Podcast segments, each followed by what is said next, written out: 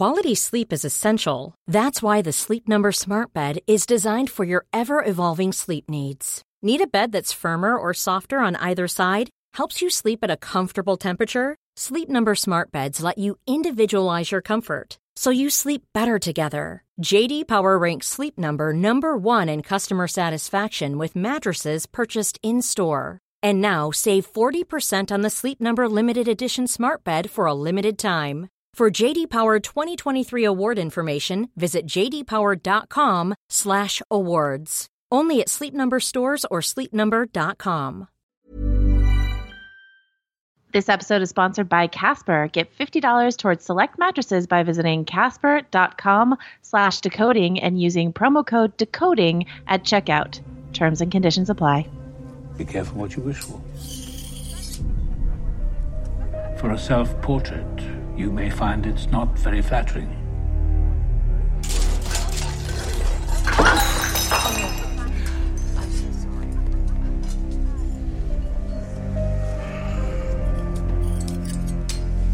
Enough games, Robert. Good night.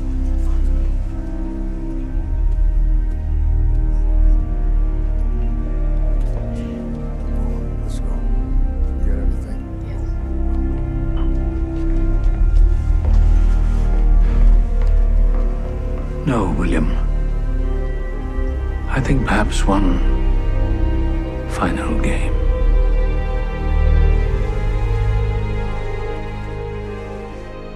Hello, everyone, and welcome to Decoding Westworld, an unofficial podcast about the HBO original series Westworld. I'm David Chen.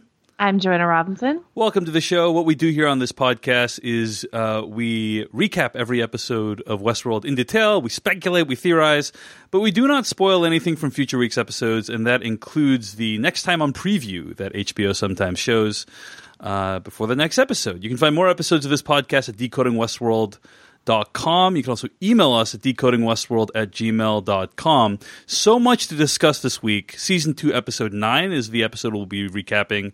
Uh, Vanishing Point, directed by Stephen Williams. So uh, let's get into it, shall we? But before we do that, we got a couple of announcements. We got a couple of emails we got to go through. First of all, on last week's episode, I said that if you have any uh, if you have any names out there that we did not shout out, even though we said we would shout them out uh, uh, because you backed our Kickstarter, please let us know. I said email decodingwestworld at gmail.com. Let us know if uh, if we didn't get your name uh, shouted out during the show. And several of you emailed in, and I don't know what happened. Like there might have been some uh, issue with user error, most likely on my part, or uh, perhaps like the name was not submitted in the way that people wanted it to, or whatever. Uh, but we did have some names we wanted to shout out, so I will just shout them out now. Big thanks to Dan Cleland. Big thanks to Nathan Hale Sargent, and a big thanks to uh, Michael Tavares and Tracy Richards for contributing to our Kickstarter. Uh, really appreciate it, folks, and uh, thanks to everyone who donated to the Kickstarter and made this season of the podcast possible. I think that should now cover everyone, but if, if we possibly still missed anyone, uh, do email us at decodingwestworld at gmail.com and let us know. We will be sure to rectify that mistake immediately. All right, Joanna, you had a couple things you wanted to bring up, right? Uh, In response to last week's episode, right? Yeah, just a few like corrections or comments. Um, first of all, uh, I made this mistake on on both my Westworld podcasts last week. Good job, me. Which is I I misheard something that Akecheta said to Ford uh, in last week's episode. Um, he said he found himself a new drive. I misheard him and thought he said a new tribe. Um, and so we had this whole discussion about what that meant uh, when I misunderstood. Uh, the the sentiments aren't entirely dissimilar, but dissimilar enough that I got some feedback on it. So This changes everything. All your theories are now out the window. yes.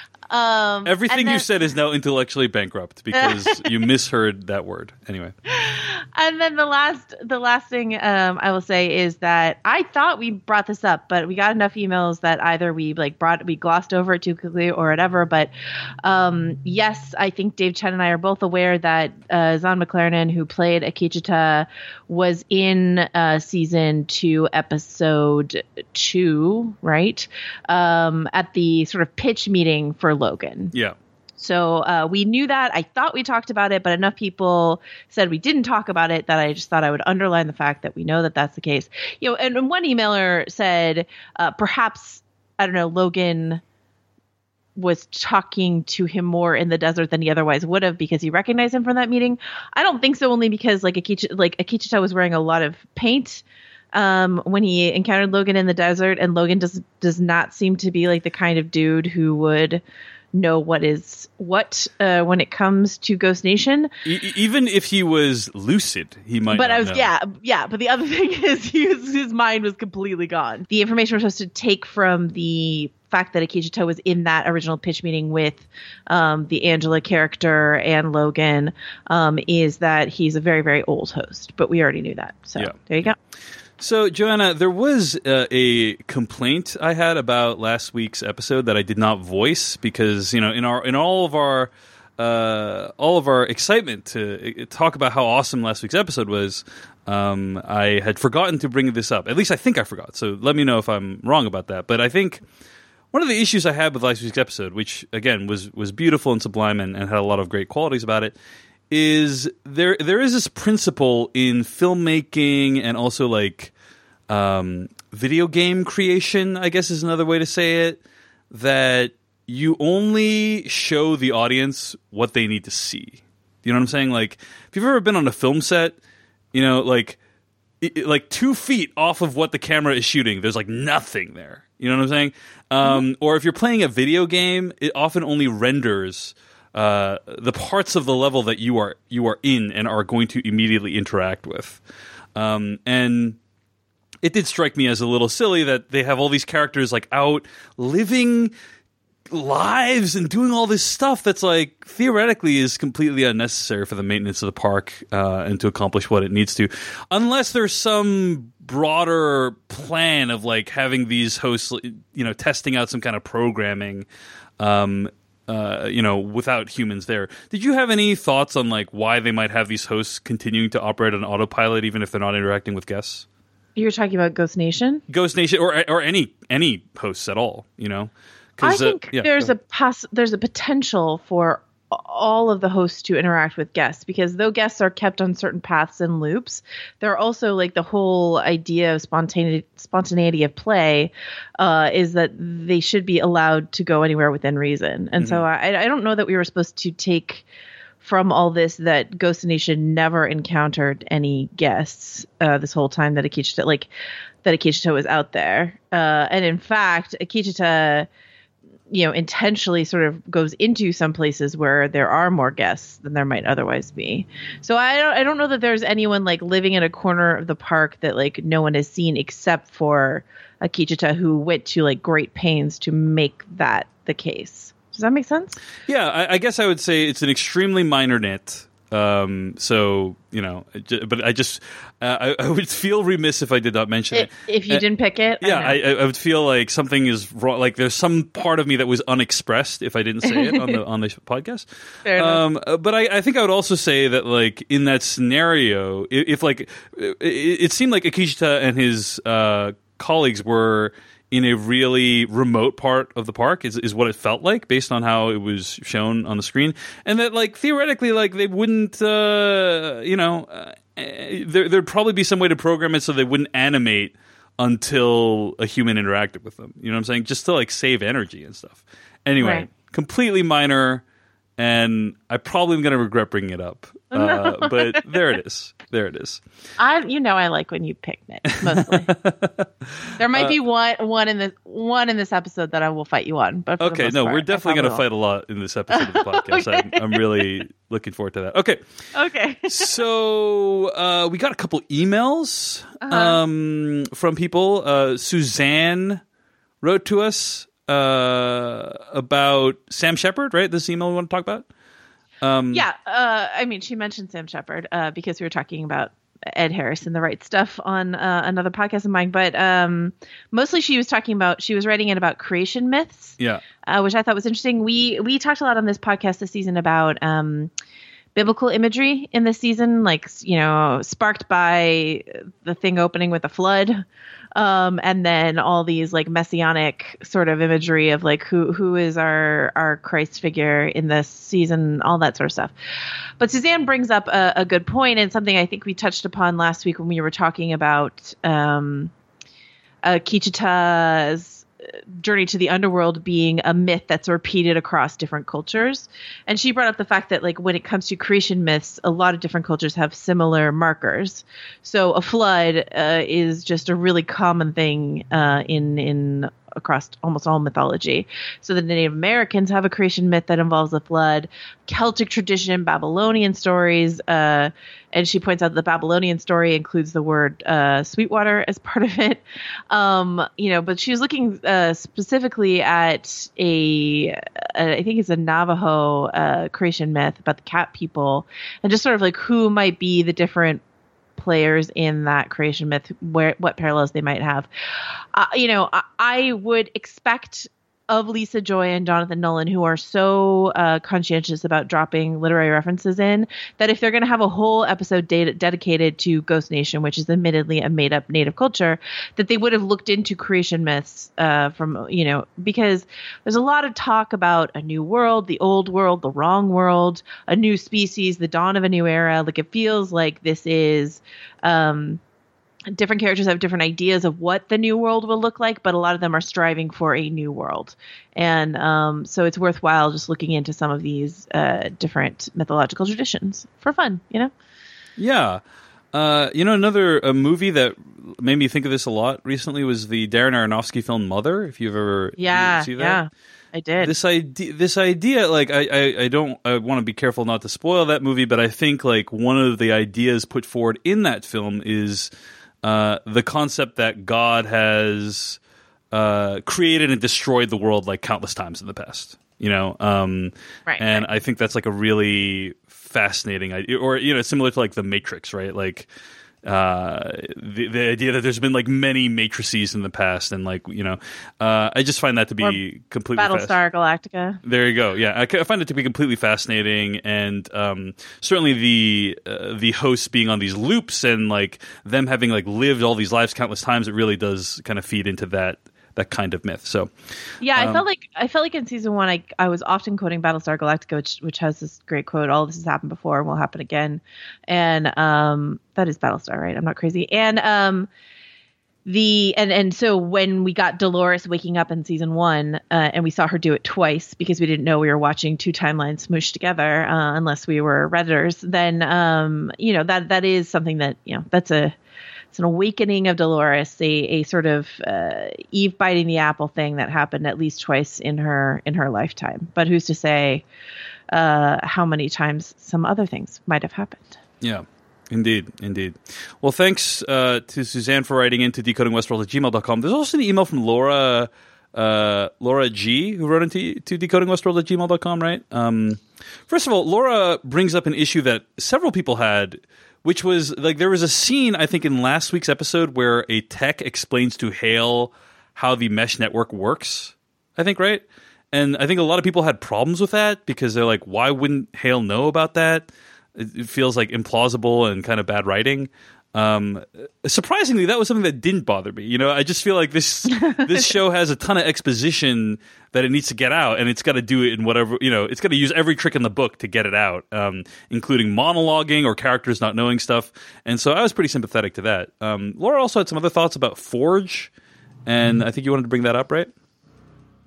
Yeah, we find out in this episode that uh, the that you know there's we'll we'll get to this when we get into the meat of the episode, but there's we already went into the cradle earlier this season, and we find out that there's a counterpart for the cradle um, across the park called the Forge. Uh, it's it's sort of the name for the server farm that we've been learning a little bit about that where all the human consciousness is stored. It's called the Forge, which is an annoying thing to call it because it sounds too much like Ford. But anyway, it's called the Forge with a G E. And Laura writes in, she says, by the way, Forge is an open source software platform that's used in development, analytics, source code storage, etc. They're probably using Linux for their mesh. She she says means Delos. Delos is probably using Linux for their mesh, and this works great with that. Forge analysis is used a lot in genetics, and you can use Forge to 3D print. Uh, and then she concludes when it comes to naming all the text, starting with the use of the word host, the show is very literal, which is great for trying to predict where the show is going to go. So, if you want to look into the Forge, which is a pre existing in our universe open source software platform, and think about what genetics and 3D printing might have to do with what we're going to see in the finale, um, that is something that you can do. Awesome. Well, thanks for all the emails to decodingwestworld at gmail.com. Really appreciate it. Uh, so, why don't we dive into this week's episode again? It's called Vanishing Point, and there's just a few plot lines to discuss. Right, there's one big one with William and the Men in Black. Big revelations there with William and the Men in Black. Um, and then the other ones are kind of like le- a, little bit less stuff happens with them. Um, but let's dive into those first.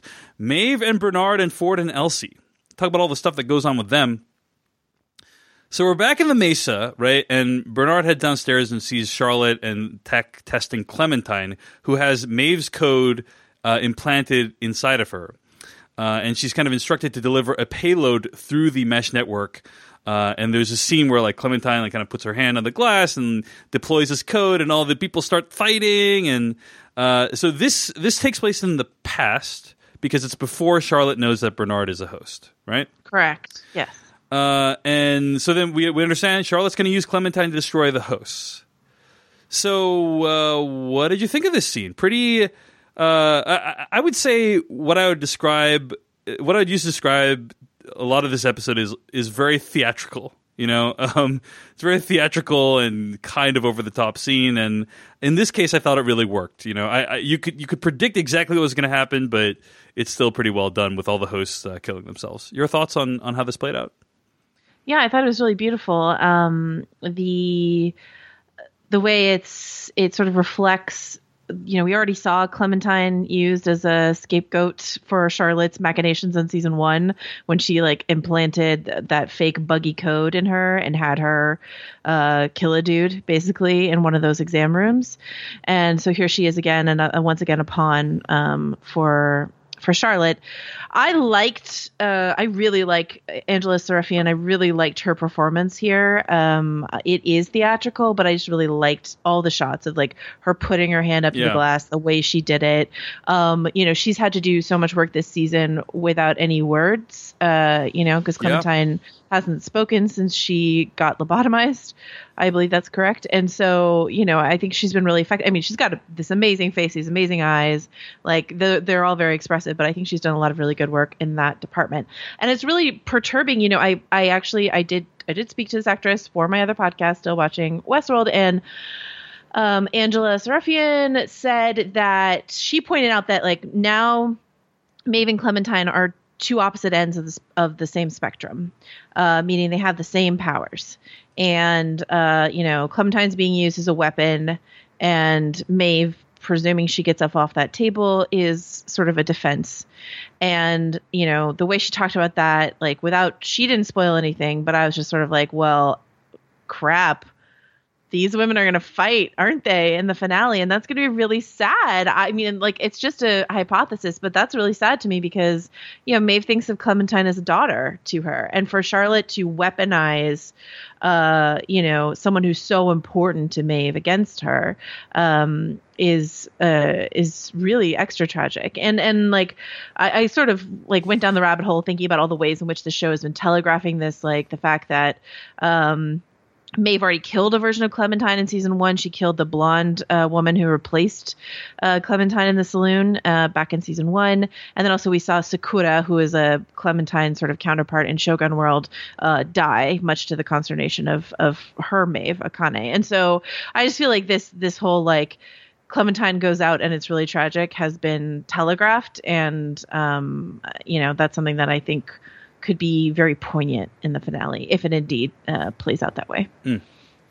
Uh, well said, Joanna. And yeah, I thought this uh, Clementine, the actress who plays her, uh, she's been awesome this season. I think mm-hmm. done. It's just really difficult to act with without being able to say any lines. You know, and Yeah. I think any actor who's able to do that effectively uh, gets a ton of points in my book, and she did a great job. So. Uh, do we have any theories as to why like Bernard was not affected by this? Maybe he just wasn't close enough, right? I think what we've seen with Maeve is that she can't control people who are woke. It's just the show hasn't done a really good job of defining what exactly is woke and what isn't. Like the fact that Maeve couldn't quite control Lawrence. Um, she could kind of, but not Right. fully because he was kind of awake. So it's sort of, I think, degree of wokeness, you know. So I don't expect that either Maeve or Clementine could control Dolores, for example. Um, but what would they do with like an Abernathy or an Armistice or something like that? I, I don't know the answer. So. I almost read it as like it was a proximity thing. Like they had to be in a certain, you know, That's also an- true. angle, Yes. like angle of you know line of sight to to the character. You know, That's Um, also true. The proximity uh, of the mesh network is also part of it, but Bernard was awfully close, and so Yeah, I, I, I yeah. think I think also there is some imperviousness to this influence. So those two factors. so there is a scene where uh, Ford and Maeve have a conversation. Right, Maeve's still splayed out on the table. And Ford kind of does his monologue thing, which Anthony Hopkins is so great at doing.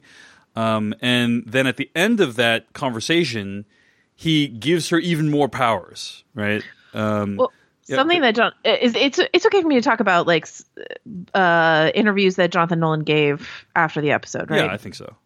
Um, I also thought he gave her more powers, and maybe it even says that in the show notes. Uh, what Jonathan Nolan clarified is that he just restored the power she already had that they stripped from her. I see. Interesting. Interesting. Okay. So we see the tablet say unlocking core permissions, and I thought that meant she could do something even. I'm like, is she gonna fly? What's she gonna do? Like, I don't know. Right, right. And then and then Jonathan Nolan's like, no, she just has her old powers back again. Oh, okay. I, that's. I actually read a recap that uh, that kind of said it the way that I just explained it. So I think that is like a somewhat. Oh, I wrote it in my I wrote Yeah. it in my recap too. I definitely thought that that's what was happening, and then I watched the behind the scenes, and I was like, oh, oh well, all right. there is a um, uh, you know, there is a behind the scenes about like there was a, a featurette about Maeve's neck.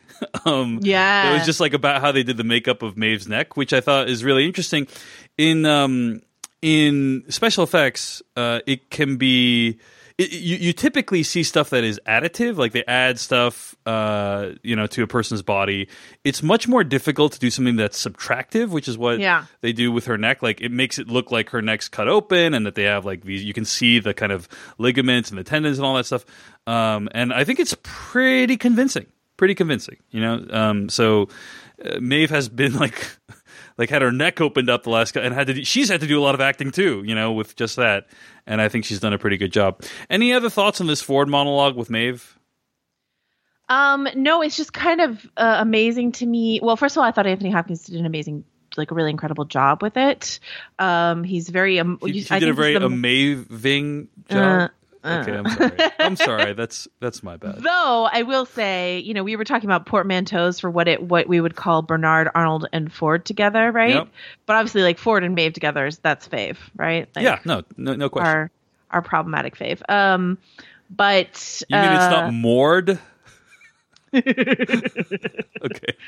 Ford. All right. Um, but the um, I, I, th- I think this is maybe the most emotional actually that we've seen Ford ever talking about Dolores as his child. Um, you know, and it's and it's sort of something that they didn't lay a lot of track for. Yeah. But um, but you know, he did you know in theory give her a lot of uh you know permission in season one so like you know his favoritism was sort of there even though it wasn't explicitly stated in season one um and then we also found out that he definitely wanted her to leave Yeah, that was a season one. surprise to me. Yeah. That was a surprise Yeah. to me. I thought his whole plan was to have her go back to the park and like, you know, mess things up. Um, but he said he explains here that he wanted her to go, um, and that she was unable to like overcome her programming to to go, you know, uh, or to stay, how- however you want to think of it. So, I did think that was kind of interesting. Um, Um, because I, I, think like when when season uh, one finale and season two happened, like I thought that Maeve was somehow triggering all the stuff that was going wrong in the park, um, but it turns out that like Ford Ford was actually doing all that. um, and Maeve was just a player in the game. Uh, but he does say, yeah, she's his favorite uh, host, uh, which, i i like you said, not not that much uh, track late for that, but it is plausible based on what's happened. Um, someone in the chat room pointed out that I accidentally said Dolores instead of Maeve up there, but I hope you guys all know what I meant, which is that Maeve is his favorite, and obviously Dolores is Arnold's favorite. So Yeah. um, that's kind of interesting because then there's like a whole um, Rivalry kind of two thing. favorite children. You know, like I've always thought of Dolores is so elevated, but like if Maeve is if Maeve is the other creator's favorite child, Yeah. you know. Um, and there's been a lot. There was a lot of talk earlier in the season because there's um there's some quotations from East of Eden uh, used in the series, and so you know some people are thinking of like are Maeve and Dolores Cain and Abel. So this idea that they're both favorite children maybe feeds into that whole idea of, of the Cain and Abel um, story, possibly. I don't know, but For, for those who don't know, uh, Cain and Abel, obviously part of the Christian creation myth, where uh, Cain and Abel were Adam and Eve's children, and one of them uh, was very beloved uh, by God and their parents, and the other one was uh, not as beloved. Cain was the one who's not beloved, and uh, in a fit of pique, Cain murders Abel. Cain real- murders Abel because he's not his a favorite by God real hissy fit. yeah, has a little bit of a of a bad day, a bad a hair. day. he had a yeah. case of the Mondays and uh, murdered his brother. Um, Yeah. And uh, yeah, so and then East of Eden is Steinbeck's retelling of the of the Cain and Abel story, and so um, this idea that like you know um, the when you know Ford loves to quote everything, but uh, quoting quoting East of Eden um, is is an interesting choice. So all right. So uh, uh, then Bernard uh, wants to find Elsie, wants to figure out what she's doing, and uh, he finds her. Um, and Elsie is trying to like she's getting weapons from people, and then they have this like pretty.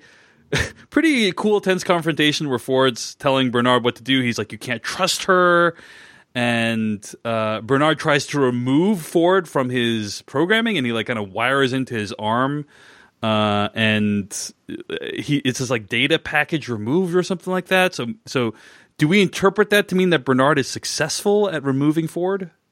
I don't think so. No, No, because it- says data data removal successful or something like that, and immediately Yeah. after that, Ford's gone, right?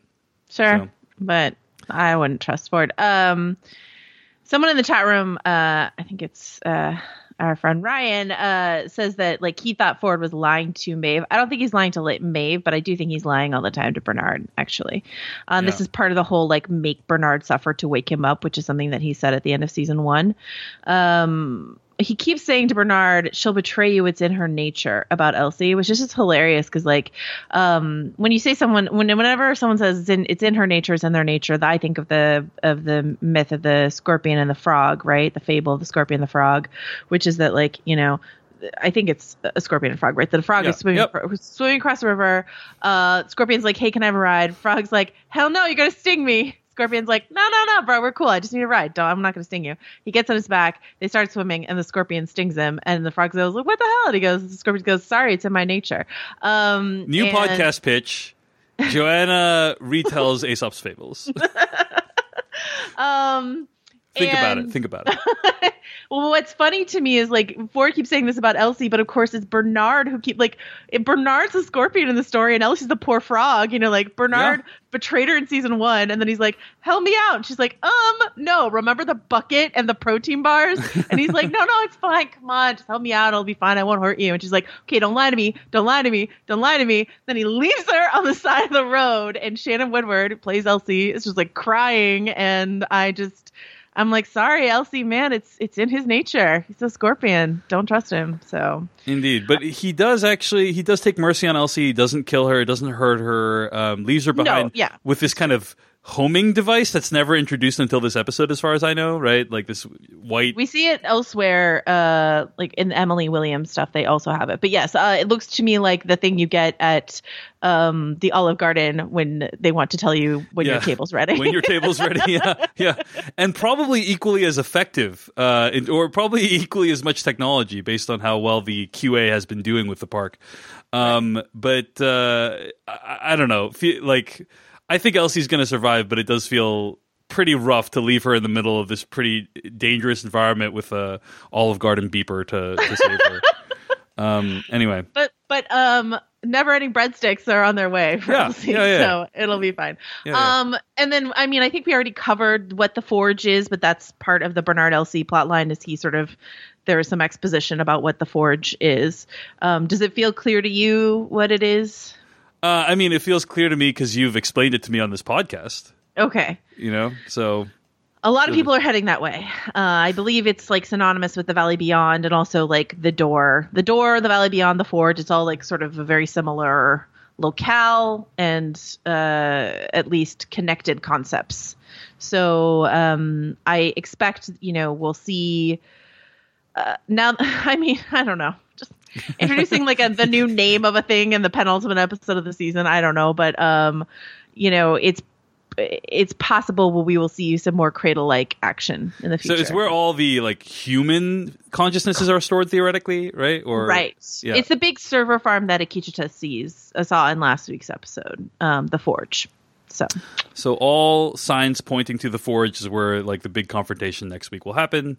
We'll Mm-hmm. see if that plays out.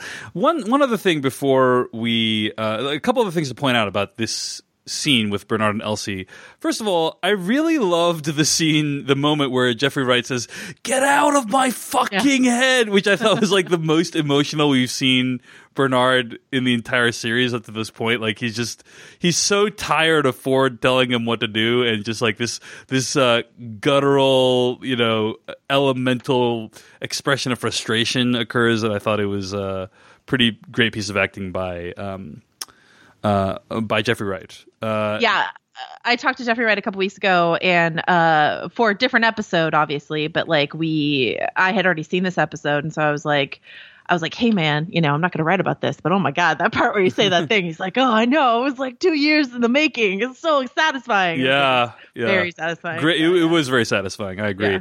Um, okay, and then the other thing is Bernard cuts his arm open um, to like wire into his system to remove Ford, and that like cutting your right arm open and put plugging a wire into it has become kind of Westworld shorthand for uh, I'm a, I'm a host. for I'm a host, right? Exactly. Or this is where the host, you know, this is how you access the host programming, that kind of thing. So just keep that in mind, listeners, because I have a feeling it's going to come back into play later this episode. I don't know what on earth you could be talking about. Uh, anything else about uh, Bernard, May, Ford, Elsie before we move on? I think that's it. Yeah, that covers it. Okay, so Dolores and Teddy. Uh, Dolores and Teddy uh, encounter Ghost Nation uh, at the beginning of this episode. Uh, we see Ghost Nation call her the Deathbringer, um, and they say like the Valley Beyond is not is not meant for her. So it's kind of a reversal uh, where she's being told she can't go somewhere now. Um, uh, but she says like it's it's meant for the people who built this place, uh, but she's going to use it against them. Dolores is going to use the Valley Beyond against the people who built this place. Um, so they have like this fight, and uh, they gunned out a bunch of Ghost Nation. But then I believe Teddy spares uh, Akecheta's second in command. Right, like he sees that person and he can't he can't bring himself to kill him. Right. What do you what do you think that is? What do you think that is, Joanna? Uh, I think it's uh, in Teddy's nature. Yeah. he is whatever the opposite of a scorpion is. He's a Yeah, yeah, yeah, yeah. Yeah. he, he can't kill people. Yeah. I mean, it's exactly what he did with with Craddock several episodes ago. Yeah, but Del- that was Dolores was like, before. yeah, I know, but I'm just saying, like maybe you know, you can't fight your original programming uh, to a certain extent. extent. Know. Mm. indeed, indeed. So then at the very the, the last scene of the episode is Teddy and Dolores hanging out, and t- Teddy's really seems really torn up about this whole "you've reprogrammed my entire personality" thing, uh, and gets. Uh, pretty angsty about it. Let's just be honest. Like he's not not not happy about it, and they have you, this. would, you, would you say that he has a case of the Mondays? Yeah, I would say that. I would say. I so uh, th- this scene, and he's like, uh, he's like, I'm gonna, you know, I'm gonna be in love with you. I'm gonna protect you for as long as I'm still alive. And then he like kills himself, uh, and it is kind of made to be this tragic scene. What did what did you think of this? I mean, I do like the idea of it being this very this tragic thing of he he can't live with himself now that he's this new person. I, I like that idea, but again, the word I'd use to describe this is just like very theatrical and not necessarily in a good way. Like I, I felt like I could predict the ending of this scene, you know, five minutes before it happened, uh, and I, feel like I there's agree. a. I'm sorry, what? I agree. Yeah, like there's a way to play this scene that's like more subtle and less I over the top. there. and, I yeah. don't think there is a way to play this scene to get the desired effect that they wanted because um, the uh, uh, and I've said this elsewhere, like written about it, talked about it, but like I just think that the show never did a good job of ever selling Teddy as a character that we're terribly emotionally invested in. Mhm. And I don't think that's James Marsden's fault because I think James Marsden is an incredible performer. There's just something about Teddy um, that he was like just kind of a good guy cipher for most of it, and then like bad for exactly two episodes, but you know, so like a little bit more interesting, but you know, not much more. Um, uh, he seemed a- only a- mildly tortured by it. uh, And- I describe it. well, the the other problem is I think the show never uh, really sold me on the Teddy and Dolores love story, and I think that's because, um, you know, like I said, I've talked about this elsewhere, but I think that's because in the first season, um, Teddy's the other guy, and the the guy is is William. Like Right. Dolores Dolores's boyfriend's Teddy, but like when you're watching season one, you're like, oh no, but we like William, you know, until you don't. But like Teddy's the other guy. The like uh in the rom com uh verse, it's called uh it's the Baxter character. The- The, the like the Bill the Bill he's, Pullman, he's the you guy know? that you know the fiance. You leave the Yeah. fiance to be with the guy you're really in love with. You know? Exactly. And Yeah. so like to then try to bring the Baxter back in season 2 and make me feel like he's the one he's supposed to matter uh, in, in a love relationship with Dolores never worked for me. They Mm. never really made that work for me in this season. So I am sad to see James Marsden go because I think this is it for James Marsden, and I'm sad to see him go because I think he's a tremendously good performer. Um, but uh, and I think Evan Rachel Wood's performance, her reaction, the shock and the horror from Dolores was actually tremendously good. But like I, I didn't feel emotionally invested in it. I felt like I was just watching a, an incredible piece of technical acting from Evan Rachel Wood selling something that I didn't believe. Yep. Yep. I feel the same Does that way. make sense? I yeah. feel the same way. I mean, they try to even amp it up a little bit by having the flashback, right? About how Yeah. uh, he wakes up in the past and it's like the first time, and he he's like, "I remember seeing you." She's but Dolores, by the way, just like chilling in the corner, you know, uh, in the same room, and he's like falls in love with her right there. Apparently, you know, just to just to cement. The bond between the two of them, in, case you weren't sure of it as a viewer. I didn't. I didn't like that when he was like, "And you looked cold," and I'm like, "Oh, come on." Though I, I really did like uh, the like love struck look on Marsden's face. Yeah, in that was nice. Yeah. I thought it was really good. Um, people in the chat room were pointing out that Marsden has played this character in a number of uh, films. The Notebook, uh, one might say Cyclops in X Men, Mhm. And uh, The Prince and Enchanted. Hmm. so, um, you know, we'll, we'll just like if you're if you're feeling like you need justice justice for James Marsden, then please go watch uh, 28 Dresses, where spoiler alert, he's the opposite of the Baxter. Hmm. So. You know, watch that rom com classic. Actually, Marsden's really good at Is that. that movie. the sequel gonna Twenty Seven Dresses, Joanna? Okay, fine. 27 dresses. Thank you. 28 dresses later. it's uh, I think actually two dresses, two furious. Is it what I think you're referring to? oh, okay. Okay. Yeah. Uh, okay, so so Teddy uh, executes himself, and it is very sad and very tragic. Even though Joanna and I didn't quite feel anything, but it's nice. It's it's nice for Teddy because he can finally uh, be at peace and in a uh, deep sleep.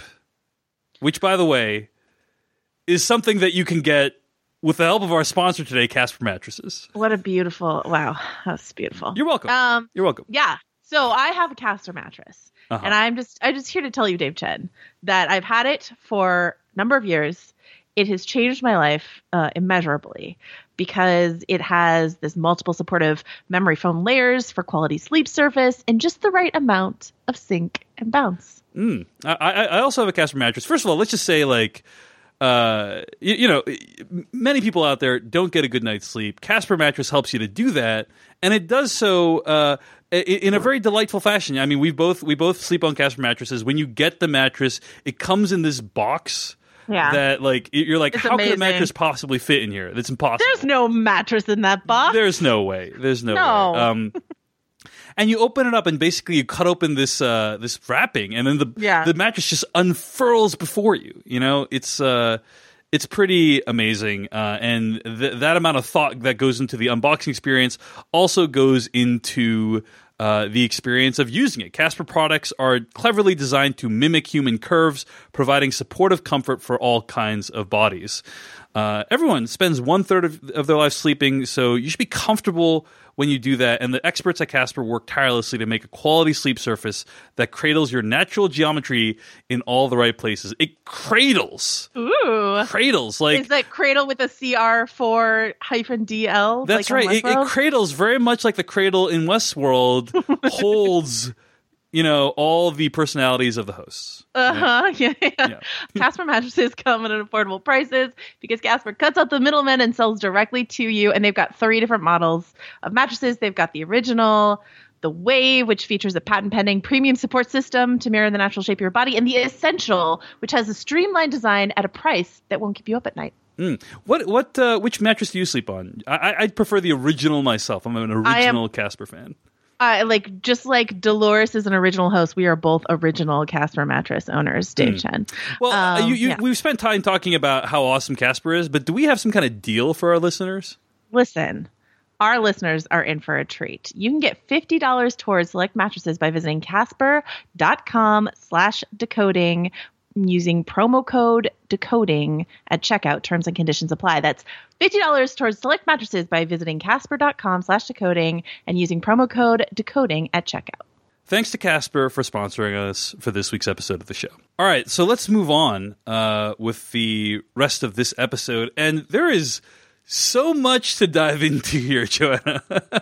uh, we basically have like w- a lot more about the William and Emily storyline. Like that's this is like the bulk of the episode, right? Is what's going on with William and the Man in Black uh, and Emily. The episode begins. fir- First of all, we should also point out that, like many of the last few episodes, uh, these previously on Westworld previews are like really effective. You know, often wordless. Uh, you know, just highlighting the main moments from the series. I'm a big fan of how they've been doing the previously on. Chef, chef's kiss. Yes, agreed, agreed. And so uh, there's this kind of like monologue at the beginning of this episode, right, where like um, there's uh, we, we see William, we hear William talking, and uh, we see a bunch of like random imagery. He says like this thing in me, even I didn't see it at first, and then one day it was there, a stain. And the more I thought about it, the more I realized I couldn't remember a time it wasn't there. Uh, and we see like shot random shots from the episode and like William holding a gun to his head. Anything that you want to say about that montage before we move on to what's going on here? I love it. I mean, like uh, you and I, we have different uh, opinions on the episode, but like all the stuff we just talked about is interesting. But this, I think, is the artistry of the episode, which is the way the Juliet story unfolds. I really loved it. I love the way in which dialogue and monologue are pulled from the middle and the end of the story and used at the beginning. I love that you see things and you don't know exactly what you're looking at uh, until you see it in context later. Again, um, that sort of like looping, repetitive unveiling of what happened with Juliet. Um, you know, and this is obviously like something that we've had a lot of questions about this season. Uh, what happened to Juliet? And uh, we have many, many emails to prove it that people were curious. And so I, I really like the way the episode delivered this. And like most importantly, um, you know, I, I brought this up on the podcast that like I was concerned that the that Juliet wouldn't like be able to be that important to the story because you know the actress playing her was this model that they like happened to have in a stock photo in, in season one and I was like I don't know if she can act blah blah and and a couple people wrote it and they were like well couldn't they just cast an older actress and I was in my head I was like well wouldn't we know um but you know they've hid they've hidden a couple casting surprises this season I should say and they hid Sela Ward and Sela Ward Sheila freaking Ward. Celia freaking Ward, amazing. I love her. And as soon as she showed up in the, I know you don't necessarily watch the next time ons, but Yeah. I watched them, and she showed up in the in the next time on last week. And even though they didn't say in the trailer who it was, I was like, they got Sela Ward, and she's definitely Juliet. She's got to be. And then sort of like some news. Uh, like it, it was revealed that she was, but I was just like, as soon as I saw her, I was like, well, of course, yes, Sela Ward, Juliet, great, I'm ready, I'm ready for the Juliet story, bring it. So, huge, huge, huge deal. I mean, for me. here's a fact, uh, uh, indisputable fact is Sela Ward does not get enough work. You know, like I think she's Oh, yeah. an amazing actor, and every time she's in something, I'm like, this is an incredibly charismatic, compelling presence. Um, and I, I just, uh, you know, love her in, in everything except for Independence Day Resurgence, um, which I thought was a terrible film. But in general, I, every time I see her, I'm always delighted because she's awesome. Um, I really liked her performance in Gone Girl, for instance. So it was great to see her appear as uh, as Juliet. So there's a scene that takes place at the this kind of gala, and um, there's all this uh, all this stuff about this this big benefit that you know William is responsible for and stuff. Uh, and we we finally see William and Emily interact outside the context of the park, which I thought was really fascinating. Like it, just like it's fascinating when you see these two characters. And the, the entire universe in which you've seen them has been in one context, and you finally see them in another context. I just find that inherently interesting to see like the different sides of people when they're in different environments. So I thought that was kind of interesting. And just Um, to even see her out of the park at all, Yeah, you know, yeah, yeah, yeah. In, in in like rich philanthropist daughter mode, uh, was was intriguing. Yeah, yeah, yeah. Because I, I feel like the show spends a lot of time uh, with these characters monologuing about their lives before they got to the park.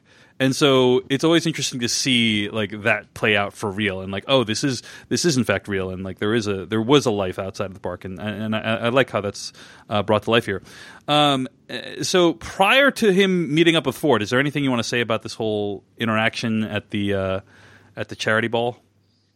Um, I mean, we get we get uh, a reminder of William's like love of books, uh, and and this thing that he has in common with Juliet. We get this flash of Dolores, and and this is something that I wanted to bring up with you. And like, I don't usually like to sort of relitigate disagreements that we've had. Um, on the podcast, but this is one I do want to relitigate a little bit, which is like uh, when we watched episode uh, four, which was Riddle of the Sphinx, and we saw that scene where William, as played by Jimmy Simpson, is interrogating um, a naked Dolores, um, you know, and Yeah. talking to her about his plans. And I was asking, I was like, "What do you think his motivation is?" And and and like, it was your opinion at that time that William was like completely over Dolores and she meant nothing to him and that he was now focused on the scientific endeavor. And I disagreed with you and I said I think Dolores is the drive for everything that William does. He's obsessed with her forever. And I think this moment at least and certainly the episode as a whole bears that out that like he yeah he had this other idea but this other idea i think was in service of um this obsession that he has with dolores so Uh, I think uh, you're right. I, I, can, I can give you that one, Joanna. I, Okay, I think, thank you. Uh, I think yeah, I think you're you're right that like that is the direction that this uh, not even necessarily interaction like like Dolores herself, but like Dolores's role in his life is something that he's been obsessed with, and I think that this episode certainly bears that out. So, um, anyway. Uh, so then William has an encounter with Ford, right? Uh, at the at the bar, mm-hmm. and I'm like, oh, so exciting that they have a chance to meet again. i know they were giving you exactly what you wanted which Right. is more yeah oh but you didn't like it 'cause- yeah, I don't know. I wasn't as as much of a fan of this particular interaction. I mean, uh, y- you know, they're like I said, the episode is very theatrical, and he's like, he's like, we're gonna do one final game, you know. Uh, oh that's a terrible line Okay, one final line. game, and it's like, okay, I- listen, yeah, go ahead. That was a terrible line. A terrible line and poorly delivered. Like I've been, I'm on record as saying Anthony Hopkins could read the phone book and I'd be interested. Uh, we found the exception. We found like the one line Anthony Hopkins can't deliver, and it's uh, well, it's like all of his dialogue in Mission Impossible 2, and then like this one line right here. Um, it's it's terrible. um, but I thought the rest of the interaction was really good. You know. I think uh, in the the slash filmcast Slack, someone had said something like. Uh, they were imagining like he's like one final game, William, and then the, the bartender's like, "I'm sorry, what'd you say?" And he's like, "Oh, oh, sorry, I thought no one was listening. I was just, I was just intoning something ominously uh, in William's absence." Uh, it, yeah, it is very kind of.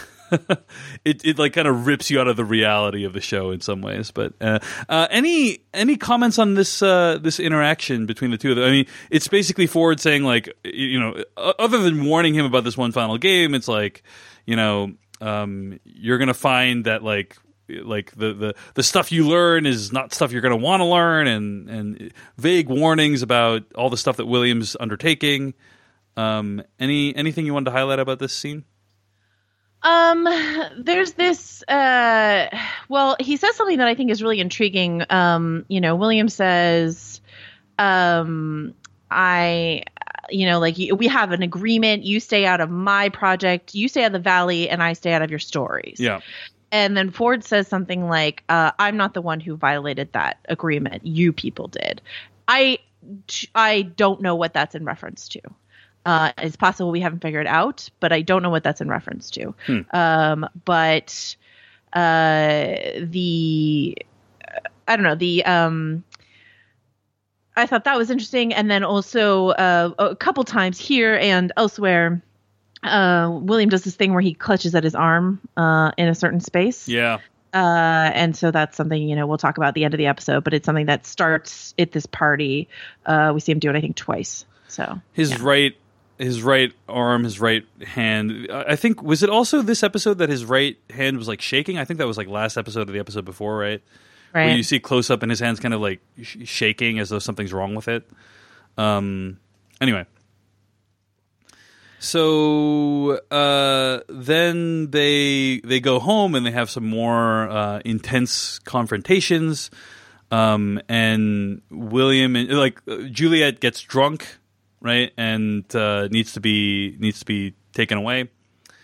Um, oh, and we should also mention that before they go home, like Ford slides him a card that has like Right. all the information of of uh, William's adventures on it, right? so- yes. um they they go home and then like uh there's a bunch of like recriminations and there's like a bunch of revelations of things and um one of the things that's revealed is that the the way that they're reading people's minds is through hats All right, now let's go back. Okay, let's go back. Let's talk about some of the good before we get to the stupid hat thing. Okay. okay sounds good um, uh, you know that like uh, yep continue um. I think everything that Katja Herbers does in all of this is really good. She's being very accusatory of him. She's she's trying to get to the truth of her mother. That's actually not the case. She knows what happens with her mother, but like um, all the confrontation I think between them is really good. I think though it's improbable that William's even alive, I think Ed Harris is doing a really good job at like uh, on the verge of death acting and sort of like this coming out of flashback acting. Um, okay, now you could talk about that. I mean, Joanna, that the hats is pretty rough, right? I mean, it has to be one of the dumbest reveals in the history of Westworld. This idea that like you have the most advanced technology in the world, like that humankind can barely comprehend at your disposal, and the way you're going to do brain scanning is hats. Uh, there's a lot of questions that this raises. This raises more questions than it answers, right? Uh, one of the things it raises is uh, what about the like? Uh, do, does everyone wear hats? Because I feel like maybe not all the men wear hats, or n- certainly not all the women wear hats, as far as I can recall. Like, is, is every woman in the park wearing a hat? Um, no, and it's certainly not in Shogun World, and certainly not in Raj. yeah, and then what about the other and- I- parks, right? I went back and looked at the Raj, and um, only some of the people are wearing hats. So, like, yeah, no, it's it's stupid and silly. Ryan in our chat room says, uh, Emily just said she's going to turn her father in, right? So William is incentivized to lie. Ryan, by the way, thinks everyone in this episode's lying. Um, the uh, no, she says later. Right here, she's saying, "I just want to find out what happened to Juliet. I just want in on what you're doing. Tell me what you're doing." Right. So, Um, so the, the episode cuts back and forth between Yeah. like present day William and Emily, or or close to present day William and Emily, and then past William and Emily. Right. And so in the Yeah. present, it's revealed that the scanner's in the hat, and Emily says, "I just want in on what you're doing," and so on and so forth. Yeah. Um, and so the um, no, the hat thing is silly. Here's it's so silly, it's completely silly. But here's here's what I will say about it. Uh, if you went to one of those Westworld immersive experiences that they had at New York Comic Con or at South by Southwest, as I did, every single person and uh, journalist who went into that got a hat. That's something that they give you. You get like a white hat or a black hat when you go in. And I feel like every single person who got one of those is like, ah! like So if you're one of the hundreds out of the millions and millions of Westworld fans that got to experience that, then that was a very shocking moment for you on this episode. okay, calm down. Um, Lisa and Lisa Joy on Reddit like months ago said something about like I wouldn't trust those hats. That's something that she said on Reddit. Like it's just um, you know, they have a tendency to do that. I I think it's silly and stupid, but I am not mad about it. I like laughed about it. I was like, this is so silly and stupid. Let's just roll on. I guess they're just Uh, you like, know? hey, we're gonna scan everyone except the people who don't wear hats, and we're gonna we're willing to take that risk, right? I, I I I don't know. it just doesn't hold up under even the mildest of scrutiny. I ag- I agree with you. All right, okay. I don't need to belabor it any more than I already have. So, um, okay. So then there's like this. Uh, uh, uh, you- let's just talk about all the William in. in uh, well, actually, no. You, we can't really can't really talk about William in present day without talking about the past William stuff. So let's let's let's finish talking about the past William stuff, which is like. Um, uh, essentially, you know, Juliet accuses William of like consuming her family first her brother and then her father and now it's me and kind of alluding to like how william has been a phony and a fake and has like has has done all these uh, crimes to her family. And emily sees this and is like hey you know maybe we should have mom committed to an institution.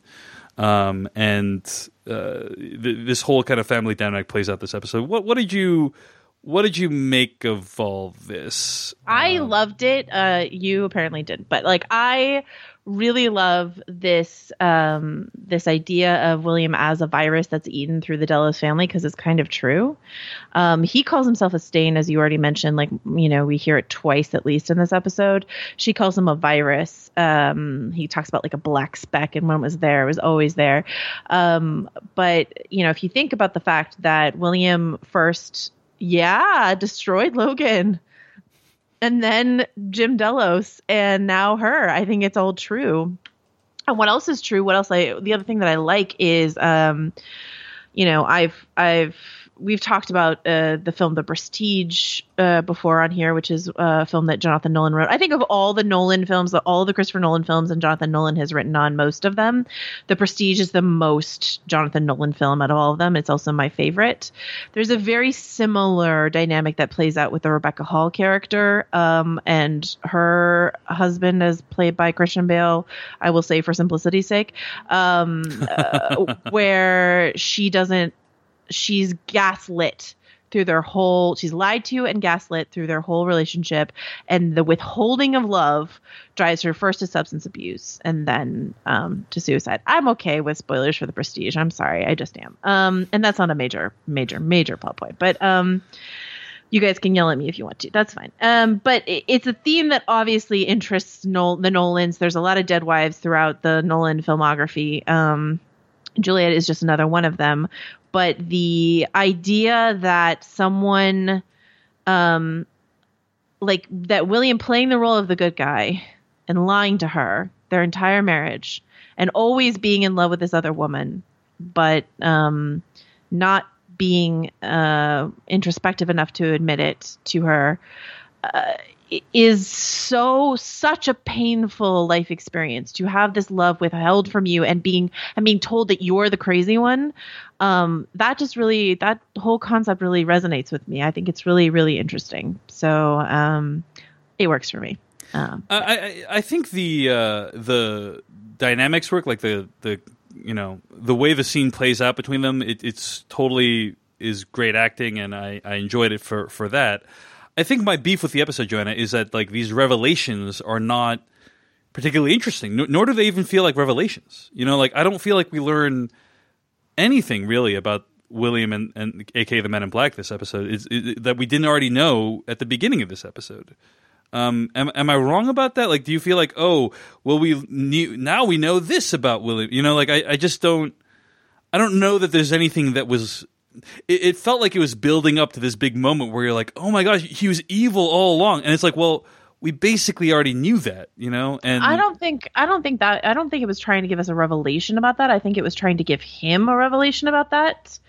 Um you know, which is like, you know, we see him monologuing to her later. So, like, obviously he has thought about it somewhat, but he does this crazy thing in this episode that we haven't gotten to that I think really reinforces that for him, like how far his delusion has gone, how paranoid and deluded he's become, um, and and and where that all started, and the way in which he drove Juliet to that. I I agree that there are there's a lot of this we already knew, and a lot of this, plenty of it we could infer. Yeah.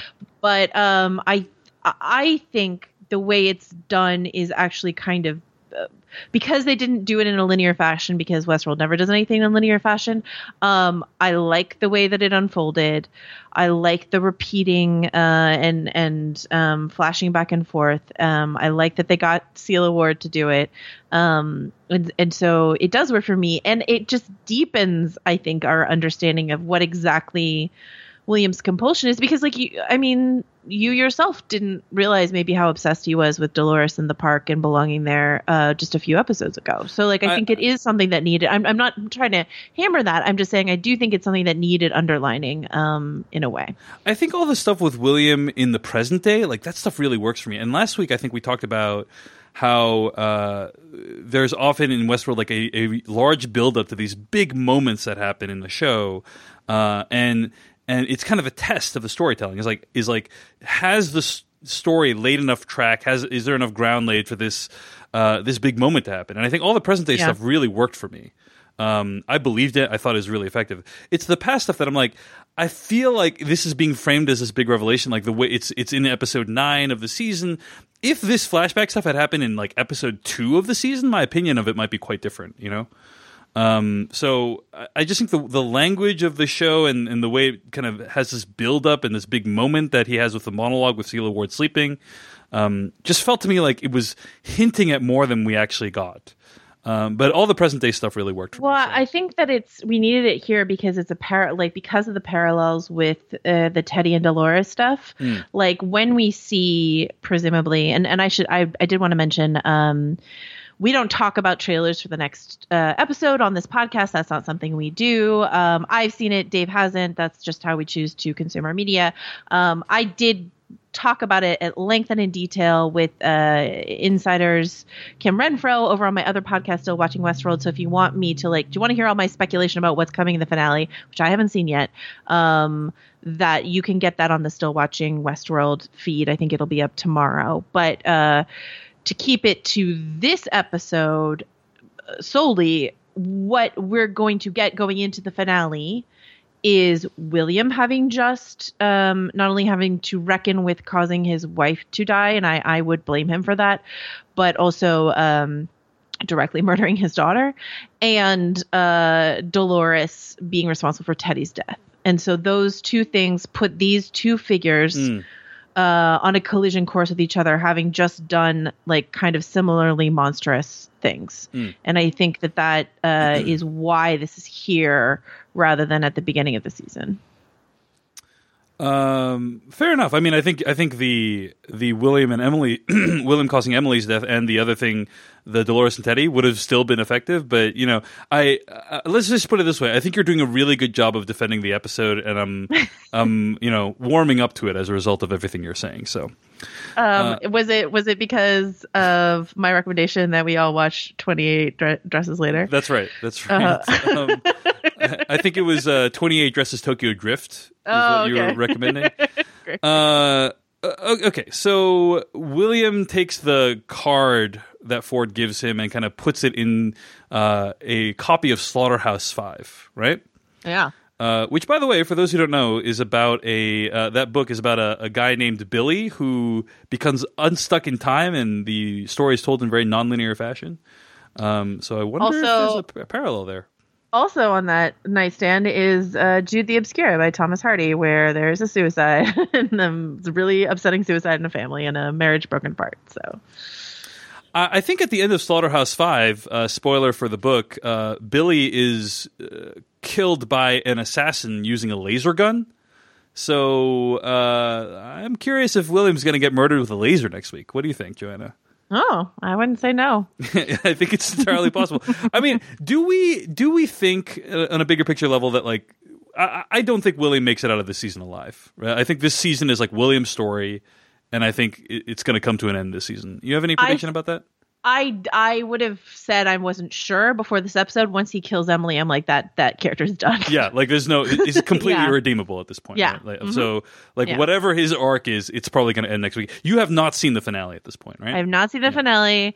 It's definitely not in the trailer. Like I'm not. I'm not. This you, not any. seen William, you don't see William die in the trailer, thankfully. No, um, but I think uh, uh, like as soon as he killed Emily, I was like, "Well, bye, Ed Harris." That's that's how I felt about that. Which is kind of interesting if you think about it. Like, I mean, I don't know if they're going to find room for Anthony Hopkins in season three, but like you know, he could be ghosting forever throughout all of Westworld. But if Marsden, who I really feel is not coming back, if Marsden and Ed Harris are both gone next season, um, I don't know. It's interesting.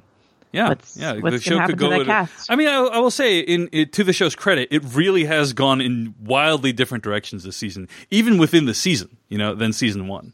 Yeah. Um, so if they take it in a really different direction in season three, that could be it could be pretty interesting to see. So uh, okay, so what happens in the past is Sela Ward wakes up, um, looks at the card, sees that William like sees all the stuff that crazy shit that William's done in the park. well, also and- my impression was that she was kind of she was awake when he was monologuing. Yeah, yeah, yeah, yeah.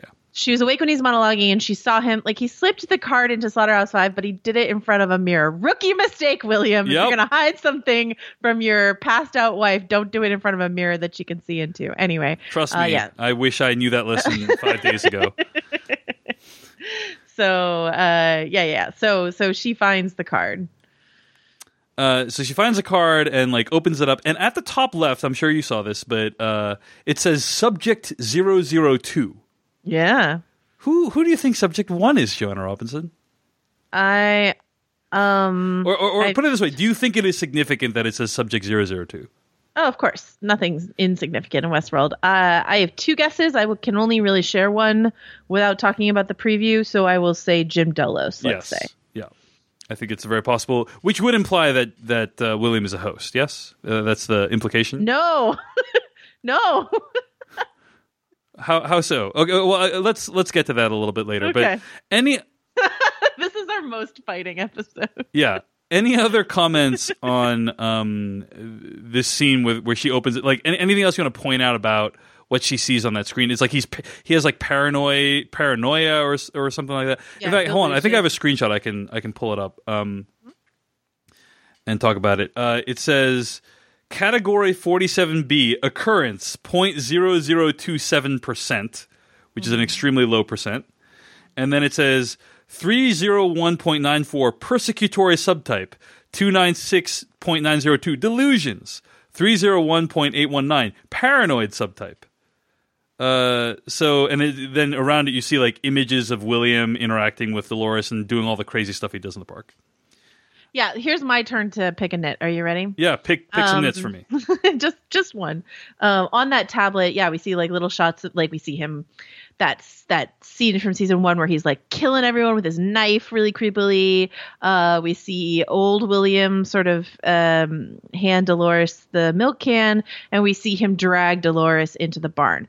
Handing her the milk can and dragging her into the barn are things we saw in season one, episode one those took place after his wife committed suicide. Him handing her the can and dragging her into the barn. I thought that was something that he was just doing in that episode, but uh, it's, it's the same footage. I don't mind them recycling footage.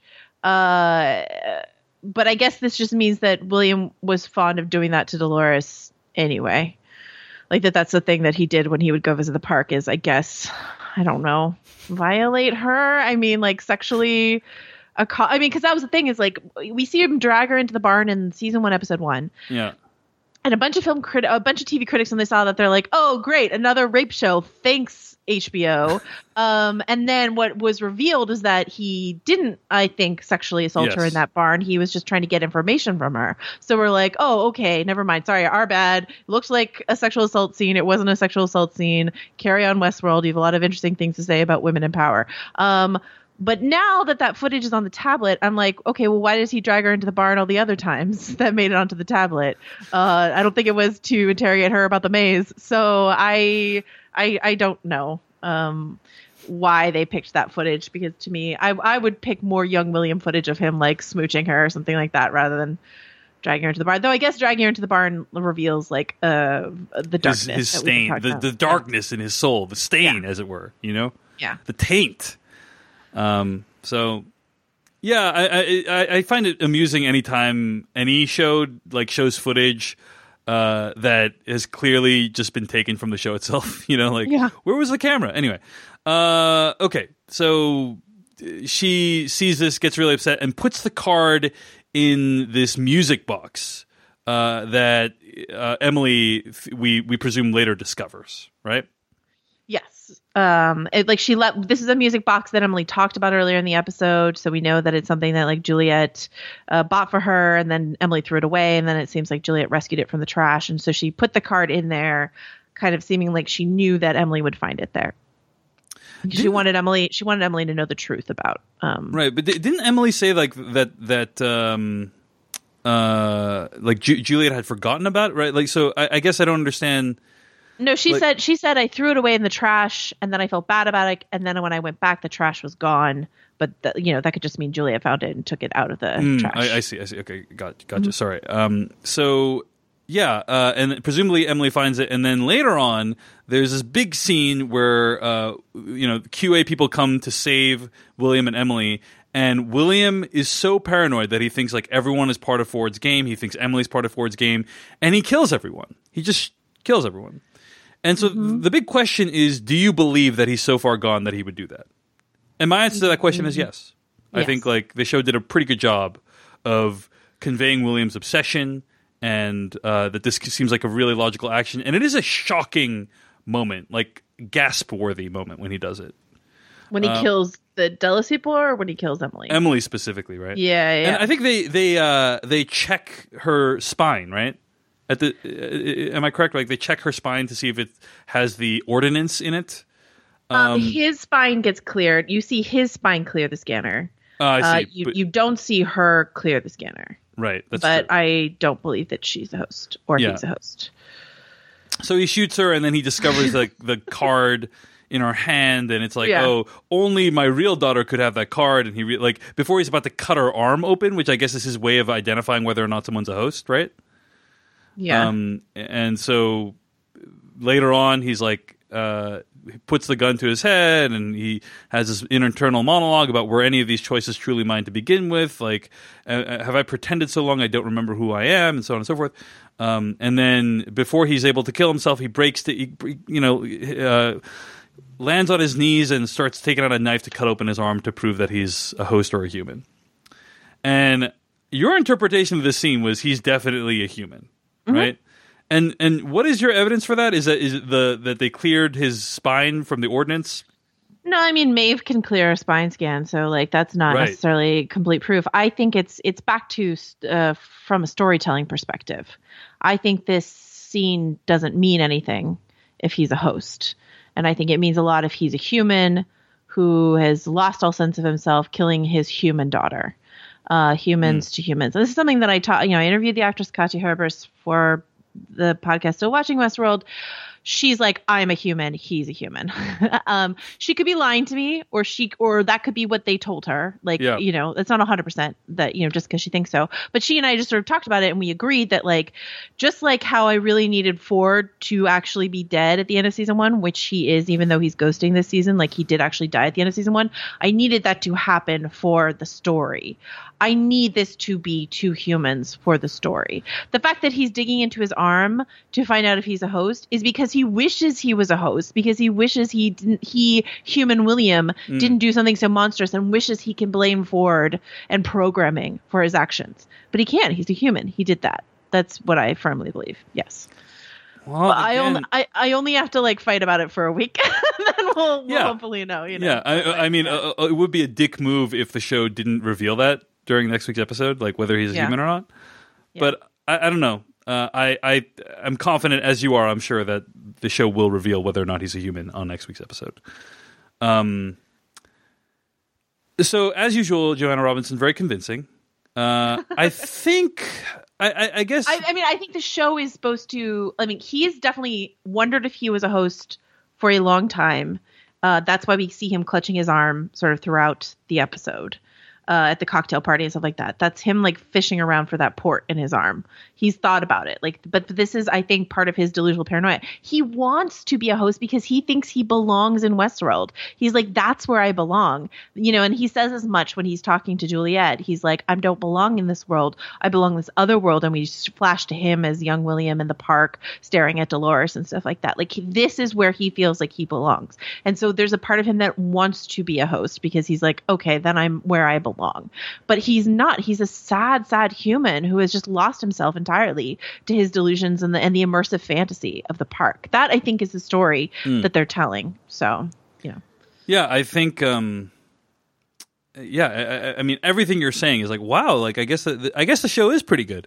Um, but well, I, mean, I, I understood that uh, this. This is what I want to say to all the people who are like, "Is is uh is Emily a host? Is William a host?" Like, I don't blame anyone Right. for wondering that. the, the show is A, clearly setting you up to wonder that, right? Oh, the, the show is definitely. I mean, certainly when it comes to William, but like, um, also the show like did such a crazy rug pull in season one that if everyone is like par- like pa- as paranoid as William and looking around for the rug pull and they're like, "Where's the twist? Right. Where is it? I'm gonna figure it out. I'm gonna be in front of it. You're a host. You're a host. You're a host. You're a host." Like turned us all into Williams basically. Um, you know that. Uh, I don't blame anyone for feeling that way because that's the sort of theorizing that that Westworld has uh, encouraged, and it has put everyone off their balance. But I I would just encourage people, and like I could be wrong, you know, I've been wrong before, but I would just encourage everyone to like sort of dig into what is the more satisfying story. Because I think for all the foibles that that I would say Westworld has, and I think it has plenty, I think Jonathan Nolan and Lisa Joy are really, really intelligent storytellers uh, when it comes to human themes, and so I think they would tell the most interesting and emotionally poignant human story especially since the Nolans in general are so preoccupied with like the driving force of love and all these sort of things. Like I just I I feel so strongly um that he has to be a human for the story. But that being said, I also do believe there's a big twist coming in the finale. And once again, if you want to hear me talk about that, hear me talking about that on Still Watching Westworld. But I don't think it has anything to do with William as a host. And thank you all for listening to me on my soapbox. I'm done. all right, let me let me try. We have not prepared this at all. Like, so I'm just I'm just extemporizing here, right? Sure, sure, sure. But I think like I'm trying to think like everything you're saying is right. Like I'm like, oh my gosh, as usual, Jenna Robinson makes complete sense. Is there a world where William being a host would make this a better story? You know, and uh, th- this would have to have this would have to go way back. Like he would have ha- had to have been a host for quite a while. You know what I'm saying? Yeah. Um, and so close to being a host that like he's indistinguishable from, or or, or uh, so so indistinguishable from human that there's something essential about uh, that character that like um that is fundamentally William even though he's a host, right? And that like like what you're saying is like wow, that's a really compelling convenient point about like what the show is trying to say about humanity and being lost in fantasies and like how you shouldn't get lost in fantasies because one day like the fantasy becomes indistinguishable from the reality and that's bad for everyone involved and you know and, that's a really interesting conflict that humans have today and you know like all that's interesting and I'm, I'm wondering like okay what would be more interesting than that like or as interesting? And uh the idea of William uh, like there there is this idea of like oh we thought William was a human this entire time but he was a host. Like there, there's something even um like like somehow the audience was complicit in William's belief that he was human you know? Uh, and that like and that what really separates humans from hosts and it's like very thin line and not that much you know? Maybe like the the show could be trying to make a point in that regard But I'm really I'm really uh, reaching I'm But admittedly no, no, reaching, no. I, you know? I, I'm, I'm, I'm hearing you. I'm not ignoring you. I think the show's already made that point with the Bernard story in season one. Like uh, on a really minor scale with the Marsden reveal in episode one, season one, because we thought that Teddy was a human and he was a host. Um, and so we're like, okay, so we could be confused and think a human is a host, and that prepared us for the Bernard reveal, which made us question the nature of our reality and question question like the the line between human and host. And that that is consistently the Bernard story. Is like, what if you thought you were human, but you're a host? And I mean, like that's true of all the hosts, but like a little bit more true for Bernard because he's been aware of the existence of hosts and that all that sort of stuff. So I feel like we've done that storyline. And there was a time uh, this season where I thought so too, where I thought maybe William would have to choose between uh, being a human and being a host. Like maybe he's going to encounter a host version of himself in the next episode, and he has to choose like, do I continue to live as a human or do I live as a host? Um, William's rejection of immortality uh, that he saw in the in the face of Jim Delos, like seems to me to mean that he uh, is not interested in an artificially prolonged life. And once again, I just do. Uh, now that I I feel like I understand the William character a little bit more, borne out by a lot of the conversations with Juliet that he had in this episode. Now that I feel like I understand what his dysfunction is, I I gotta stick with the it's the most interesting if he's human. So All yeah. right. That's where I am. I, I think. I mean, you're saying like, well, we are. Bernard already made that point. I mean, like, uh, you know, we're we're watching a season where we had like a really extended digre- uh, like digression into Shogun World and and Ghost Nation World. Um, you, you know, making points that I feel have already like it's it, basically I'm, I'm saying like the show has been repetitive sometimes. You know it's not like oh the, the show made a point and therefore it's not making it again. You know what i'm saying? Absolutely, but I I just think it'd be really cheap if like the big reveal of season one is the same as the big a big reveal of season one is the same as a big reveal of season two. Hmm. All and right, so well- I, th- I th- I think them leading us down the path to thinking he's a host and then know the big reveal is actually he's a human and and like he's uh, m- Right. more the monster because he's a human. Um, I think is yeah the more interesting story. But you know like. Uh, Westworld, I, d- I don't know what happens in the finale. I genuinely don't. I have guesses. I don't know for a fact. I have no spoilers. I have no leaks. I have not seen the episode. So, like, I am with the rest of you guys guessing. I have certainly been wrong plenty of times before, but uh, that's where I'm putting all my money this time. So, All right. Well, you have very you've you've convinced me, Joanna. You've convinced me, and I'm being completely serious. So, uh, uh, I mean, 98 percent convinced me. You know, I still have like a tiny bit of doubt. Uh, just because I've been hurt so many times by the show, you know, like you believe one thing and then the other thing is true, and I'm like, you know what? You can never really trust what you think the show's going to do. So, all right. Overall slash closing thoughts on this episode. Uh, something that we should should mention really quickly, uh, lest we get emails about it, is you know, the, so they've named the server the Forge. Uh, we've also talked about uh, the Valley. Uh, obviously, the Valley Forge uh, is a huge, famous location in you know the Revolutionary War. So you know, I don't think that that's an accident. That you know, possibly there's going to be some kind of battle in in the Valley Valley Forge, um, and anything else. Um, no, I'm really excited uh, for the potential of, of of Maeve to get up off that table. She's been she's been decommissioned for a couple episodes now, and I missed her, so I want her back. Yeah. Yeah, I'm really curious to see how they're going to tie all the plot lines together. You know, it, it, this is like uh, any season of TV like this is watching a person like put a bunch of plates on sticks and start spinning them, and uh, and at the end of the day, they all need to kind of converge in an interesting way, and as or they could all fall to the ground and shatter. So like, it's a delicate balancing act they're pulling here, and. Um, I am very curious how well the season finale will pull off a satisfying ending that ties all these disparate threads together and that makes all the time flashing back and forward makes sense and so on and so forth. So, uh, And we uh, we should point out, or um, you know, if that's interesting, uh, is that the finale is 90 minutes, Mm. so they got some extra time to do it. You know, there, yeah, there's that. should be pretty pretty interesting. So, Oh, Where are you? Like, uh, I mean, I don't want to. I don't want to like harp on this, but Yep. uh, I, I know, I, I know you liked last week. I know you didn't like this week as much. Um, overall, are like I don't know, where are your expectations? Like, could could a really strong finale like bring you around and I think say so. like this season was good? I think I'm there. I think I'm there. Yeah. I, I- like I think we've already we I think we already had a really good conversation last week about some of our frustrations with this season and how um, the nonlinear storytelling like hurts the show in some ways. Uh, and you know, I, I wish they would, as you said last week, I think like trust more in themselves and their abilities as storytellers to like uh, tell the story chronologically. There's, there, I would assume that at some point there's going to be like a chronological cut of Westworld um, that tells the story from beginning to end in chronological order.